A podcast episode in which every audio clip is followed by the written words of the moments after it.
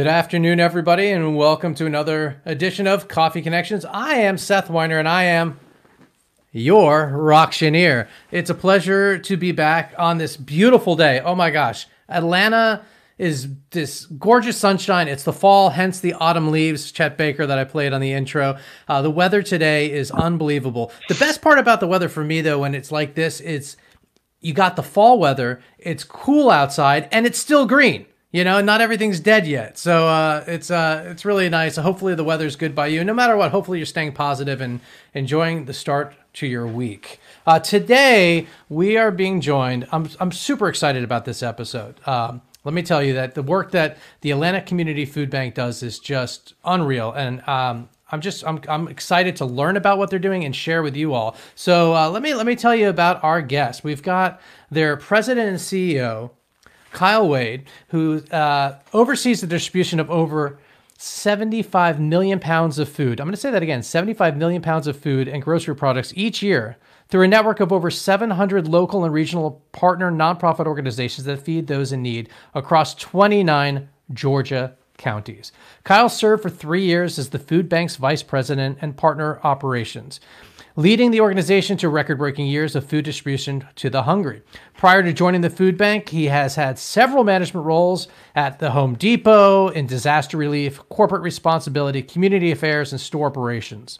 He also previously served as part of the management team that created and launched Charity Navigator, the nation's premier charity evaluation service. Kyle is a graduate of Harvard University. He currently serves as the chair of the Southeast Regional cooperative and vice president, uh, excuse me, vice chair of the Georgia Food Bank Association. So, ladies and gentlemen, please join me in welcoming our friend Kyle. Let me get you here. There you go. Hello, sir. Hey, how are you, Seth? Great to be here. Yeah, great to see you. Um, are you enjoying your uh, start to your week? Yeah, no, I'm I'm having a great week and um, I'm enjoying the nice fall weather like you are, and um, you know, we're uh, busy as all get out here at the food bank. A lot to do, uh, just given the situation we're all living in, but uh, feel really good about our progress. That's awesome. Well, we're going to talk all about that. But first, it's Coffee Connection. So let's talk coffee. I mean, this is, you know, I can't say coffee talk is trademark. So we'll talk coffee. Uh, are you a coffee drinker? I love coffee. Um, I need a cup of coffee right now. I didn't have time to go get a re- uh, refresh, but here's the cup. That's our ah, nice uh, food bank cup. That's our food bank logo there. Um, and then we've got, you know, Atlanta, whoop, Atlanta Community Food Bank. Um, so normally this would be uh, nice and full with a hot cup of coffee, decaf in the afternoon. But, um, uh, but yeah, I'm a big coffee fan. So uh, coffee then, uh, dark roast, medium. What's your roast? You know, I'm probably getting. I'm definitely black, no cream, no sugar, but um, probably more of a medium roast uh, these days. Um, um, uh, used to be all about the dark roast. You know, go down to Starbucks and get it uh, as uh, dark as possible. But uh, these days, I'm uh, kind of mellowing out as I get older, and I, I, think I like the medium roast. So okay. so then, when it comes to, I'll, I'll go hazelnut. Huh? You know, I'm not afraid to get a little flavor coffee. You get a little, uh, it's okay to get a little nutty with your coffee. Yeah, let's uh, get a little flavor in there. But uh, now, what about um? are you more? I mean, it was Atlanta, so are you an iced coffee drinker, hot coffee, or pre- just? No, I'm I'm I'm uh, not into the iced coffee. It's uh, hot coffee all the time, and um, and and but I'm not picky either. You know, I'm I'm fine with the break room coffee. You know. Okay. Uh, I'm uh, I'm I'll go down to the gas station and get coffee. I don't have to go to the. Um, I'm not picky. And well, let, us be real. Gas stations me, Well, exactly, and um, um, uh, and my wife gives me a hard time because I also um, drink it slowly. So I could have a cup of coffee and it's uh, and I'm still drinking it like an hour later. It's lukewarm or, or, you know borderline cold by the time. So in that sense, I I guess I drink iced coffee. Yeah, but so I'm I'm low rent on the coffee, but I drink uh, too much of it. All right. Well, now what about drip? Which probably sounds like you are over a French press. So um, I really like French press, but I, okay. I don't have one, and so I have a drip coffee maker. But uh, French press is good. Um, in fact, uh, we were uh, out of town not long ago and uh, staying at an Airbnb place, and they had a French press thing there. And I was like, "Man, this is good. I need to get one." So uh, I'm a I'm a fan of the French press, but uh, I don't. I'm not a practitioner. I found a personal French press device that a, a, friend of mine had in Colorado. Fell in love with it, bought it, and then I was like I should have them sponsor me for real because I like buy it for everyone as gifts now, like for the holidays. And I changed. I mean, I was I, I saved so much money on coffee now because I just do a little bit in the French press, and it's a portable thing. You put a lid on it and go. It's amazing. But um, yeah. Well, now you know uh, what to get me for uh, you know my birthday. So. Absolutely. Well, I was going to make a donation to the Atlanta Community Food, but I'll do both. I'll do both, do, and do so both. can you folks. You can skip the birthday present if it's really a a, a pinch, but um, uh, you know, if, if, you're in the mood, I'm happy to take the French press gift. All right. Um, well, fine, you know, a new question I haven't asked my guest yet, but I was thinking about asking. Um, now, your facility just moved from the west side of Atlanta to near the airport, and I'm curious is there a new coffee shop that you're you're you're digging these days, or is or do you have an Atlanta favorite? Either either a question. Um, gosh, I um I don't go to coffee shops that often, so um uh, there's a Starbucks here, not far from where we are right now. That that'll be the place that uh, if I if I'm feeling like I need a special cup of coffee, I might go over there. Um, otherwise, you know, I'm going to go over here to the break room and uh, that's my coffee shop. Yeah. Hang out with some of our staff. So there you go. Well, let's jump into it. Let's talk about. Uh, there's a place in Decatur I would go to. Um, oh, which one's that? Um, no, what's the dang name of it? Um, Dancing Goat, Java Dancing Monkey. Goats. It's Dancing Goats. Yeah, and uh, I like that place. That's a that's a nice coffee shop. Yeah, they're good. Uh, I mean, you know, anything in Decatur I find good, but I like that. Mm-hmm.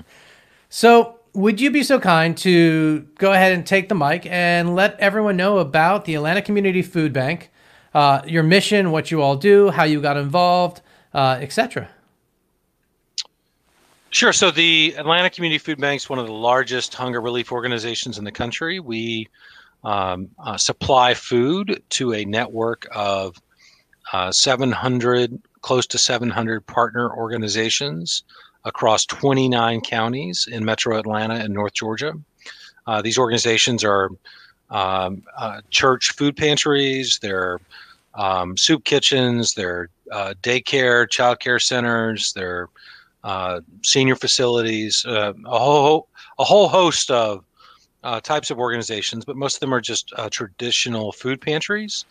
And through that network of partners that get food from us, we provide um, more than 78 million pounds of food a year uh, to about 750,000 people uh, across the 29 counties we serve. Um, that's the equivalent of uh, uh more than um, 65 million meals that we're providing to the community. Uh, it's closer to 67 million meals, and uh, it represents a tremendous amount of growth that in in our output to the community uh, just over the last uh, decade. Um, we uh, at the food bank have a mission uh, to engage, educate, and empower the community uh, to fight hunger. And what's interesting about that mission is that even though, as I just described, we're a very large food distribution company, we're a not for profit, but we're a, a large food distribution uh, organization. Our mission is really fighting hunger, is really not simply about moving food around. Uh, there's no mention in our mission statement of trucks or warehouses or logistics or even of food itself. Uh, our mission is about community engagement, and that's because we recognize that the problem of hunger, uh, where one in six of our neighbors uh, and one of the one in four of the kids in our community don't always have enough food, that problem is so immense that we can't solve it just by ourselves at the food bank. We've got to engage uh, the broader community, uh, empower them to uh, uh, do what they can to make a difference if we have any hope of really ending hunger in our community. Um, you know, for me personally, I got into this work uh, through um, kind of a circuitous path. I've got a background that sort of started in the nonprofit sector. Uh, you mentioned some of my resume earlier. Um, and worked in a number of different nonprofit organizations over the years. I spent some time in the corporate world uh, at the Home Depot here in Atlanta and learned a tremendous amount uh, about how organizations um, uh, make decisions, plan for the future, um, get resources, manage risk. Uh, and I then had the opportunity to bring some of that learning uh, back to the nonprofit world here at the food bank, uh, where I've been uh, lucky enough to sort of build a career for the last eight years. Uh, so we've been growing. Uh, we we have increased our distribution of food more than five times what we were back in 2008 at the time of the last recession. Uh, and we know that in the environment where we are in currently, uh, we are growing tremendously again. Um, uh, uh we're on pace this year to distribute now more than 100 million pounds of food in a single year. Uh, and we think we're just going to continue to grow from here. Yeah, that's, I mean, I can't even picture that much food. know, that's, that's so much. It's, um, it is so much food. It's incredible. I want to get into the COVID uh, situation, how things have changed. But before that, you mentioned how your mission doesn't talk about all those other things, but talks about community. What are some of the things you do to build that community? So I think it's important to um, uh, start the answer to that question by saying that we do other things uh, in our core work besides just distribute food. So we're of course a, a really um, uh, expert uh, kind of logistics organization and how we uh, get food in, move it around, get it out the door. Uh, but beyond that core work of distributing food, we're also connecting um, uh, people in need in our community to other kinds of resources. Uh, we help people sign up for programs like SNAP or Medicare savings accounts. Um, additionally, we work really actively in the public policy space uh, and we're uh, working with state agencies, with federal lawmakers um, uh, to look at how we can improve upon uh, the various programs that exist to help support low and moderate income families uh, in our community. Uh, and then we engage the community more broadly through our volunteer program. we have 30,000 people volunteer every year at the food bank. we um, engage people through um, special events like our hunger walk, uh, our golf tournament that you know very well. Uh, it, helps people get exposure to the food bank um, and participate in our work. We engage people through fundraising efforts. Um, and uh, we just connect people with opportunities to serve um, so that they can make a difference in, in fighting hunger. Um, yeah. So often, and I, I've been caught being like this as well. Often when people think of uh, food banks, they're like, oh, I could help. I have some canned goods I could donate. But the reality is, a canned good can only help so much, but you're able to stretch someone's dollar to make a lot more. So what they would pay for that canned good, you could do a lot more. Can you can you um, elaborate on that? Yeah, so it's just about uh, economies of scale here, right? So if you think about the massive volume of food that we're moving through our system, uh, most of that food is coming directly from uh, grocery store chains, distributors, manufacturers, farmers. You know, we're receiving food by the truckload, the tractor trailer load, not by the sack of canned goods. Uh, and that sort of leverage that we get by having um, relationships with these large food companies um, allows us to really access food, source food very inexpensively. Uh, and so you can go down today and, you know, um, canned uh, black eyed peas or whatever are on special at a dollar a can. Uh, that's a great deal. But you give us that same dollar, and we'll probably be able to get nine cans of food. Um, and it's just a, a, much different kind of um, operational scale that we're able to uh, access because we're getting so much of that food donated um, mm-hmm. and uh, either th- through federal sources and and your dollar that allows us to you know have our staff in place uh, pay for our power bill uh, so that we have our refrigerator and cooler working uh, help us put gas in the trucks you know that that mm-hmm. dollar allows us to uh, get a lot more food um, than you can um, uh, get us by just bringing us a can of, uh, of beans right. or whatever. Now, one of the organizations I've worked with in Colorado called Conscious Alliance, they are uh, they they're in the music industry uh, primarily. That's where their uh, supporter base comes from, but they move food as well. And one of the things they've been strategically able to do is get strategic partners with um, you know uh, uh, food companies that have product that are expiring uh, and are able to get that in people's hands or mix you know labeled mislabeled and things like that. Uh, is there a lot of food that's manufactured here uh, in atlanta and do you have those access those relationships as well so um, you know atlanta is a logistics hub for the southeast and there is certainly some manufacturing um, that is happening uh, here in the Atlanta area. You know, different large food companies um, have uh, uh, plants here. Um, some of them are really large multinational companies. Some of them are uh, smaller and more local. Mm-hmm. Everything in between, um, and uh, and so that uh, sort of uh, weight of gravity that Atlanta represents because we're such a logistics hub uh, allows for some of those uh, distribution centers and manufacturing centers uh, to be located here. We're able to get product from those places. Uh, in addition, you know, Georgia is an agricultural um, state. Right. Uh, there's a lot of farming um, and agricultural production that goes on here. Um, and we get a lot of uh, produce in particular uh, from farms all across Georgia that shows up here, you know, again by the truckload. Um, you know, in the past couple months, we've been averaging right about two and a half million pounds of produce per month, fresh produce per month that we're moving through our system. Now, yeah, um, so I, I want to touch on that a little bit more. So, like, COVID hits, and you had all these farmers growing all these all this produce here in Georgia, right? And then yep.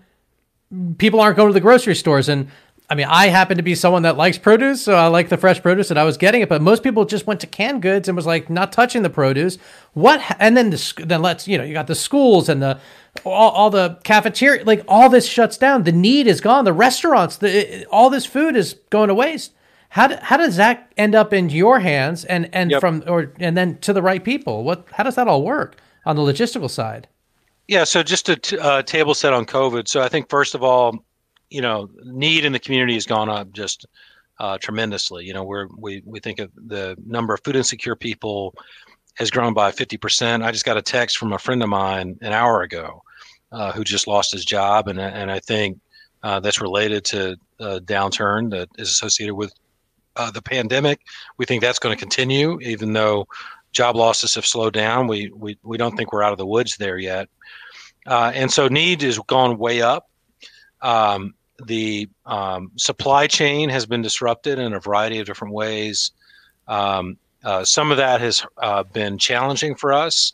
Uh, in fact, there was a huge run on grocery stores uh, back in the spring, and to some degree, that's oh, still yeah. going on. Um, where just stores are out of stock on on just basic supplies. Everybody knows about the toilet paper, but they're also yeah.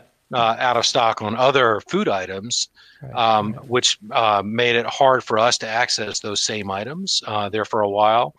Uh, and conversely, um, uh, a number of different, you know, a large number of different um, food producers, farmers, um, uh, had their markets uh, closed uh, because all the restaurants were uh, out mm-hmm. of business. You know, there are there are growers who, you know, really direct their product to the food service business. That they grow things that are really tailored to restaurants and hotels and convention centers and they saw their markets go away totally. Yeah. Um, and so uh, we've been able, in partnership with um, uh, the State Department of Agriculture, with the United States uh, Department of Agriculture, um, uh, uh, who have provided funding to help support some of this, um, uh, have been able to source products directly from these farmers who have seen their markets disrupted um, and then that shows up here, and and we're able to then get it out quickly through a large number of mobile distributions that we're doing all across uh, the metro area in partnership with different organizations at the grassroots level uh, to get that product out. Some of those partners are schools, you know, schools that were in um, uh, session and providing lots of food to uh, low and moderate income families that are now not because uh, they're doing school virtually. They're not providing right. um, food in the same way. We're we're showing up at schools and doing mobile distributions in their parking lots to the families that are served by those school communities. Uh, we're doing mobile distributions uh, in partnerships with different cities and counties across the region, uh, with different industry partners. Uh, we've done distributions mm-hmm. at hotels to serve out of work hotel workers um, you know, it's just a, a, whole a range of different ways in which mm-hmm. we've been able to um, schedule and operate uh, distributions and, and, with different partners to really target pockets of need across the region, and we're able to supply those distributions through partnerships with, um, uh, in particular, farmers who have seen their just uh, markets really disrupted by the current crisis. Yeah, well, uh, first of all, it's amazing that that the food doesn't go to waste. But second, when you talk about the schools, I mean, these kids, that's a lot of these schools. That's where they got their one nutritious meal a day, and now, in a, and it's it's interesting because now, when you're doing this support, the school's given them the the pickup program, uh, and you're able to supplement that with food for home. Hopefully, this is helping them at home to to get more than that one meal. Um, so so I find that to be amazing. But also, I wonder what happens to the individual. So you mentioned your friend, right? Your friend that just recently lost his job. There's a lot of folks that that this is happening with. What about that sense of pride? Uh, is it is it something your volunteers are trained to support and to help people? Because I imagine if someone goes from their reality of being able to afford food to having to to shift and actually go and pick up food, there's, there's there might be a, a, touching point there that might be a little bit hard for folks. It's it's really challenging, and, and I think the mental impact, the emotional impact of uh, this kind of disruption for um, someone is uh, as significant as the sort of physical impact of, of, of needing access to food and, and the financial impact of it. Um, you know, the partners that we're fortunate to work with um, do this every day, and the reality is that um, um, uh, food insecurity is kind of a cyclical um, event for most folks. Most folks are not coming to a food pantry every day or every month, even. Um, on average, they come eight times a year, but there are some who um, are coming much less frequently, or they come for eight times in a year and then they get back on their feet and then maybe a few years later they they uh, need to come back again. Um, so they're they're uh, the the partners we work with are used to people uh, being in a moment of crisis, in a moment of trauma, um, and responding with tremendous empathy and dignity uh, to uh, the to how people show up at these at these pantries. I think that is even more um, significant right now yeah. Um, 50% of the people who are showing up at food pantries right now are doing so for the first time they've ever had to. uh, which is a, a, reflection of the number of people who have, have seen disruptions in their work and in their incomes.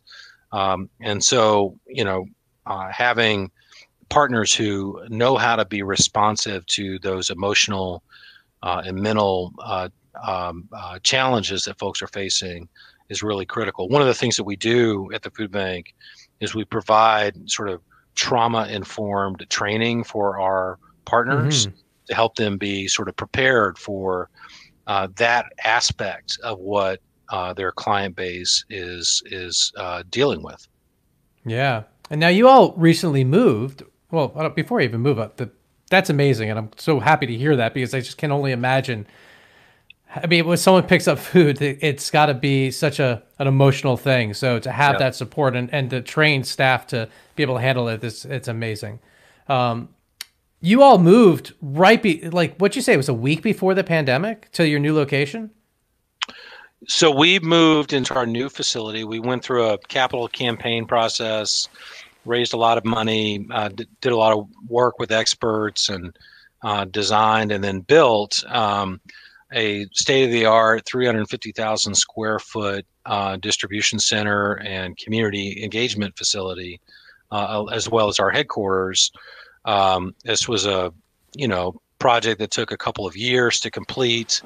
Um, we uh, moved in after just tremendous effort on March 2nd uh, thinking that that was going to be the most disruptive thing that we would experience uh, this year. And then uh, about nine days later, I think the whole world, uh, at least here in the United States, really turned on its head. You know, March 11th was the day that the World Health Organization declared that we were in a global pandemic. Uh, the stock market crashed. Um, the NCAA canceled the uh, March Madness Final Four uh, tournament. The NBA uh, suspended its season.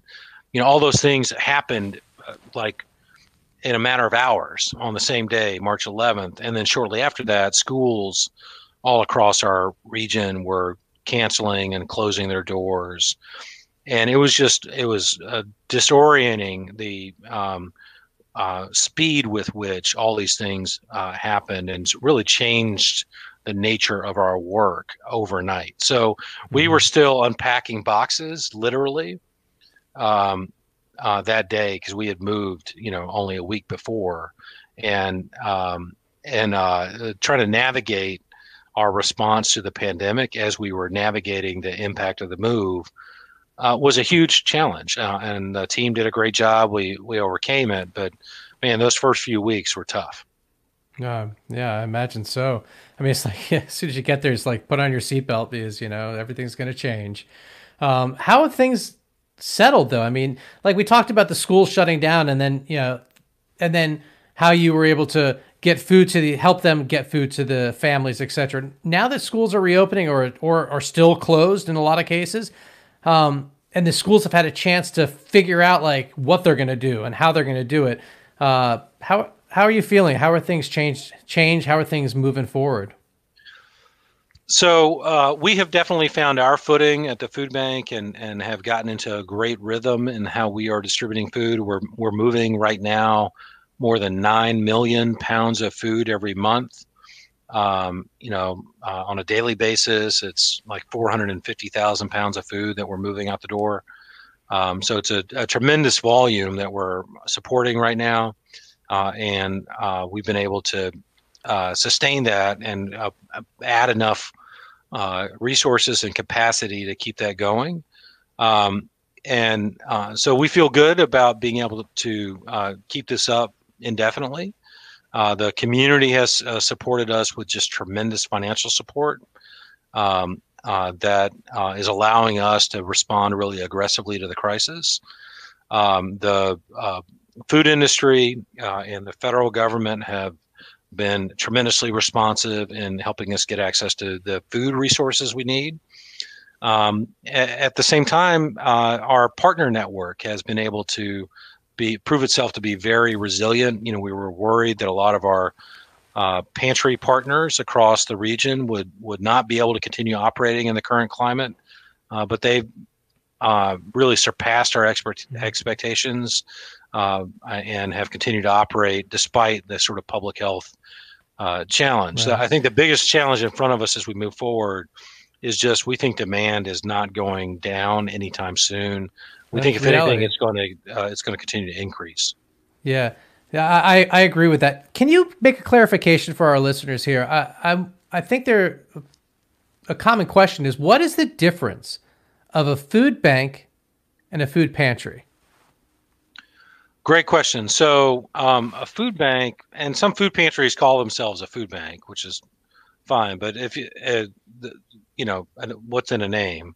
But for uh, the way we operate as a food bank is that we are essentially a wholesaler, right? So we provide food, supply food um, to other organizations who then distribute it to people on the front lines.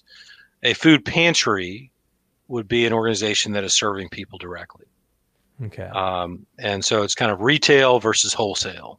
And uh, we're the wholesaler, we're the distribution center, um, and um, uh, the uh, pantries are our retail footprint.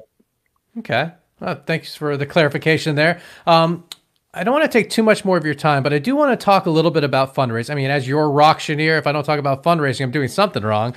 Uh, how have, um, well, first question is where do you get most of your uh, fundraising from? Is it sourced through not uh, through um, sponsors and you know uh, corp companies, corporations, or is it through direct donations and fundraising events?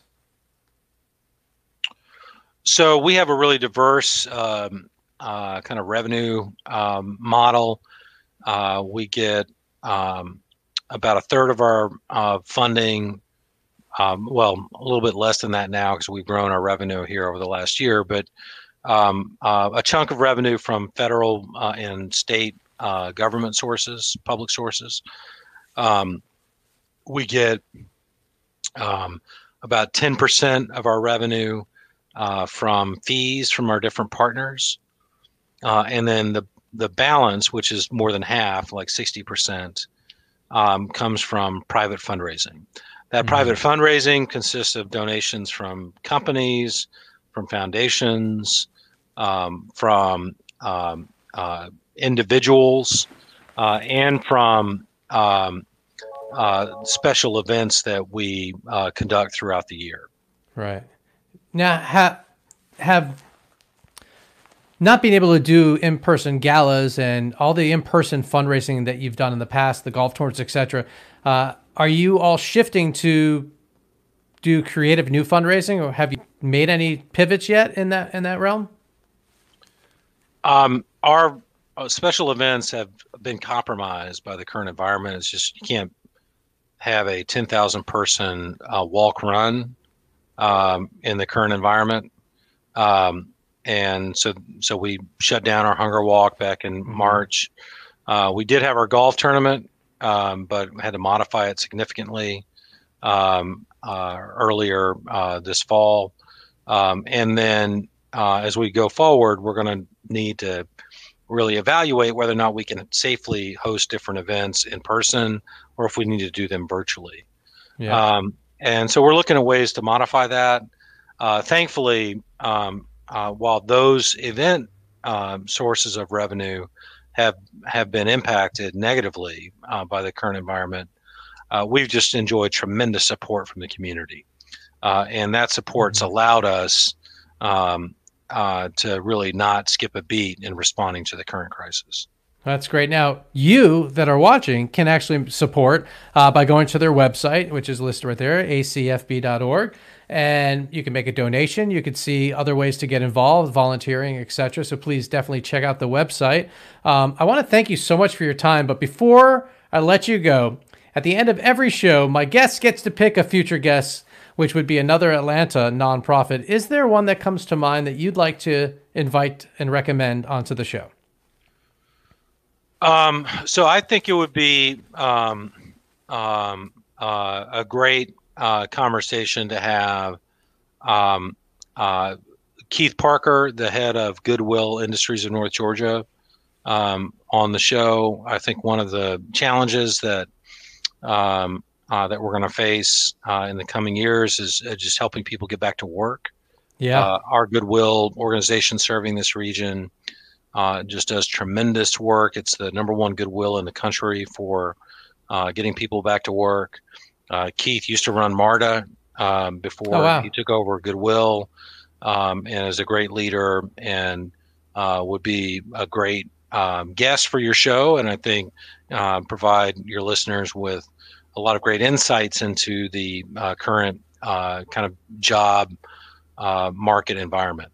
Yeah, oh, I would love to talk with them. Thanks for the recommendation. I know that I remember the Goodwill uh, over in Decatur, over on Lawrenceville Highway, got uh, went from that. Remember, it used to be by the movie theater. It was just a truck that you would drop things off, and then right. they got the storefront there. And I was like, oh, I always thought of Goodwill as just this, you know, like storefront kind of thing, a donation center, right. etc. But they built this whole complex that is right. an educational center. And I'm like, I was confused. I had no clue about that. So I'd be very curious to learn more. So that's a great recommendation. I thank you for that. excellent. Well, I hope you have him on. All right. Well, thanks so much. Uh, and thanks everyone for tuning in. Uh, as always, Coffee Connections is recorded, available at yourauctioneer.com. Please visit the Atlanta Community Food Bank online, acfb.org. Uh, and uh, we'll see you all next time. Thanks so much, Kyle. Take care.